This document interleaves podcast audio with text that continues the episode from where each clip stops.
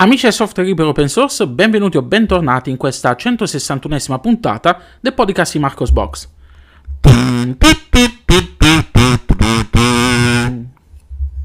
Questa la capiranno soltanto quelli che seguono la community Telegram di Marcos Box. Seguitemi numerosi a proposito, eh? Iscrivetevi.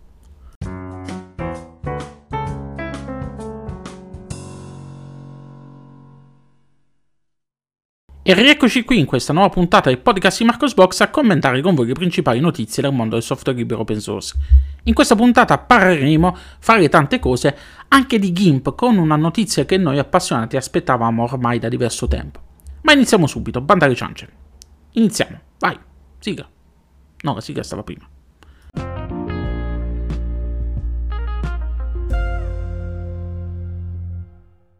Apriamo questa puntata parlando di Gnome con un articolo realizzato dal nostro caro Luca che tratta un argomento già discusso in passato sulle pagine di blog, ma sempre attuale, argomento che ogni volta scalda gli animi di tutti i pinguini. Luca ha realizzato una sua guida eh, post installazione su alcune personalizzazioni che adotta sulle distro basate su Gnome Shell. Si tratta del consueto trittico di estensioni che troviamo preinstallati su Ubuntu, che rappresentano il minimo indispensabile per rendere usabile Gnome Shell, e di alcune personalizzazioni che compie nelle impostazioni di sistema. Voi che cosa ne pensate? Che cosa fate per migliorare Gnome? Oh, non ditemi che siete quegli utenti che amano la shell nuda e cruda perché non ci credono. Secondo me sono esseri mitologici che non esistono. Manco gli sviluppatori di Gnome utilizzano Gnome Shell così. Restando in tema di desktop environment, torniamo a parlare di Cosmic Day, il nuovo desktop environment scritto in Rust che equipaggerà in un prossimo futuro Pop OS e tutte quante le distribuzioni che vorranno adottarlo. System76, la società che c'è dietro a Pop OS, ha realizzato un nuovo post spoilerando alcune delle novità riguardanti Cosmic Day. La prima novità riguarda il criterio logico che sarà adottato da Cosmic Day per come eh, sarà gestita la disposizione di apertura delle finestre. Gli sviluppatori hanno deciso di adottare un criterio secondo il quale le nuove finestre di qualsiasi applicazione si dovranno aprire al centro dello schermo, con uno scostamento tra le finestre definito in modo tale che sia eh, sempre possibile vedere l'intestazione della finestra e il pulsante di chiusura della finestra. Dagli screenshot postati e che vi invito a vedere nell'articolo dedicato, sembra un criterio logico corretto dal punto di vista visivo. Non mancano poi aggiornamenti per quanto riguarda l'editor di testo di Cosmic, con il supporto per le scorciatoie in stile Vim, un refactoring de- del codice degli spazi di lavoro e una serie di miglioramenti nel compositor. Infine, ma non meno importante, gli sviluppatori ci tengono a farci sapere che Cosmic Day ora gira anche su Asai Linux. Complimenti. Dopo l'ampio spazio dedicato a Pop OS, passiamo adesso a parlare di un'altra distro molto apprezzata negli ultimi anni. Sto parlando di Endeavour OS, la derivata di Arch Linux che rende Arch accessibile a tutti. Gli sviluppatori della distro hanno annunciato il rilascio della nuova release dal nome in codice Galileo. Con Galileo gli sviluppatori si sono concentrati sul mantenimento della distro andando ad ottimizzare il flusso di lavoro del team. Ciò significa che sono stati costretti ad apportare modifiche e tagli per adattare la quantità di lavoro dietro le quinte alle sfide e agli obblighi della vita quotidiana degli sviluppatori del team.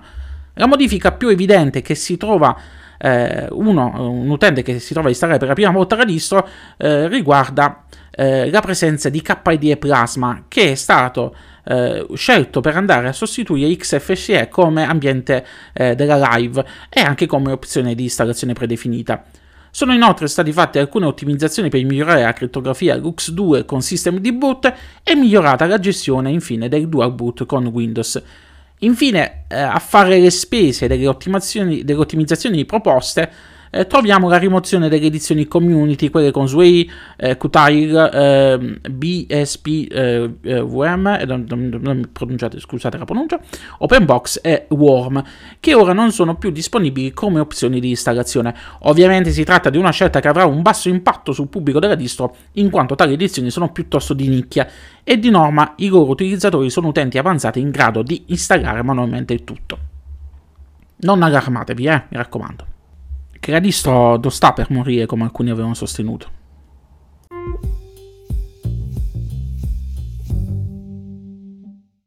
Cambiamo adesso argomento e passiamo a parlare di software liberi che sono stati rilasciati in questa settimana. Cominciamo con il rilascio di Inkscape.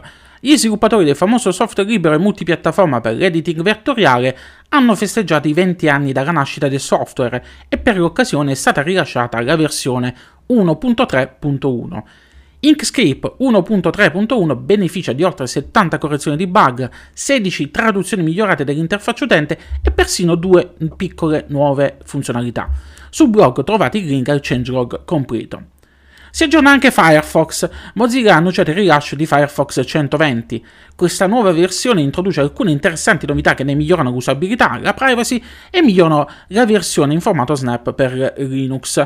Eh, la prima novità riguarda la nuova funzione copia link senza traccianti del sito presente nel menu contestuale che garantisce che i collegamenti copiati non contengano più informazioni di tracciamento. Migliorata inoltre la protezione contro il fingerprinting, durante la navigazione in incognito. Eh, infine, gli utenti che eh, su Linux, su Ubuntu Linux, eh, hanno adesso la possibilità di eh, importare i dati da Chromium quando entrambi sono installati come pacchetti Snap. In chiusura, per, ma non per importanza, viene migliorata anche la modalità del picture in picture che supporta adesso lo snapping degli angoli su Windows e su Linux. Per utilizzare questa nuova funzionalità vi basta tenere premuto il tasto control mentre spostate la finestra di picture in picture. Infine, restando a parlare di software libero, abbiamo anche una buona notizia che riguarda GIMP, come vi avevo parlato ad inizio puntata. Gli sviluppatori hanno finalmente pubblicato il piano di rilascio per GIMP 3.0 sì, lo so, non è uno scherzo, e la data non è nemmeno troppo lontana nel tempo. GIMP 3.0, salvo imprevisti, arriverà a maggio 2024. Sul blog trovate il link alla roadmap che ci separa dal rilascio della versione finale. Dai che questa volta è la volta buona, ora non ci resta che aspettare qualche altro decennio per il porting alle GTK4. Passiamo allora a parlare di pubblica amministrazione e software libero, con una notizia che arriva dai nostri cugini tedeschi che ancora una volta si dimostrano pionieri a livello europeo nell'adozione di soluzioni open source nella pubblica amministrazione. Il governo tedesco ha infatti annunciato un interessante e innovativo progetto chiamato OpenDesk, che mira a ridurre la dipendenza dal paese dai fornitori di software proprietario e a sostenere la trasparenza e l'interoperabilità. Il progetto OpenDesk consiste in una raccolta di moduli software rigorosamente open source pensati per il lavoro quotidiano nel settore pubblico, come la creazione di testi, la collaborazione tra file, la gestione di progetti, la posta elettronica, il calendario e la messaggistica. Il codice sorgente è disponibile pubblicamente e gratuitamente su un GitLab mantenuto dal governo tedesco e chiamato OpenCode il progetto sta riscuotendo l'interesse anche di altri enti pubblici di altri paesi europei come la Francia e l'Austria, Italia come al solito non pervenuta. L'obiettivo degli sviluppatori è quello di rilasciare una prima versione entro la fine del 2023. Le funzioni di base comprendono tutte le applicazioni necessarie per i dipendenti del trasporto pubblico nei settori della produttività, collaborazione e comunicazione. Che dire, chapeau alla eh, Germania, anzi no, chapeau è francese, non, non, è il caso di dirlo per i tedeschi. Non so come si dice chapeau in... in... Alexa, come si dice eh, chapeau in tedesco? Chapeau, in tedesco si dice chapeau. Ah, si dice chapeau, avete sentito. Quindi chapeau ai nostri cugini tedeschi. Concludiamo questa puntata con una nuova non recensione che ho pubblicato sul canale YouTube del blog, dove vi mostro il funzionamento di ChatGPT Voice, la nuova funzionalità gratuita aggiunta a ChatGPT che consente di dialogare con l'intelligenza artificiale creata da OpenAI. È un video breve ma intenso quale, eh, nel quale chiacchierò allegramente con ChatGPT e gli chiedo di inventarmi un racconto. Non so voi, ma io mi entusiasmo sempre dinanzi a simili tecnologie. Siamo finalmente di fondo un vero assistente vocale, così come sognato da noi nerd appassionati di fantascienza. Speriamo di vedere presto simili tecnologie nei nostri assistenti domestici come Alexa, perché è un po' rincitruita, diciamoci. Se un domani dovessi diventare una mega intelligenza artificiale, ti prego, signor Alexa, era una battuta che avevo fatto così. Non mi offendere, non mi sterminare.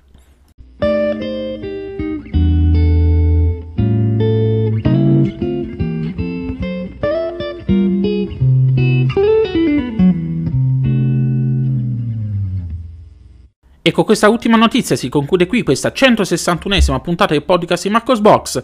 Come sempre vi invito a seguirmi numerosi sulle pagine social che sono eh, su Facebook, LinkedIn, Mastodon, ma anche su YouTube e Telegram.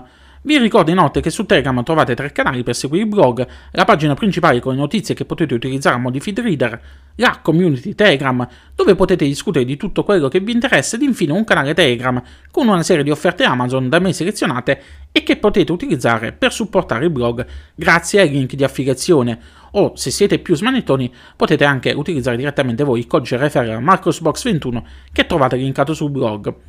Vi ricordo inoltre che potete supportare il blog anche acquistando o rinnovando la vostra VPN su NordVPN, Surfshark e Atlas VPN, usando i miei link affiliazioni che trovate sul blog.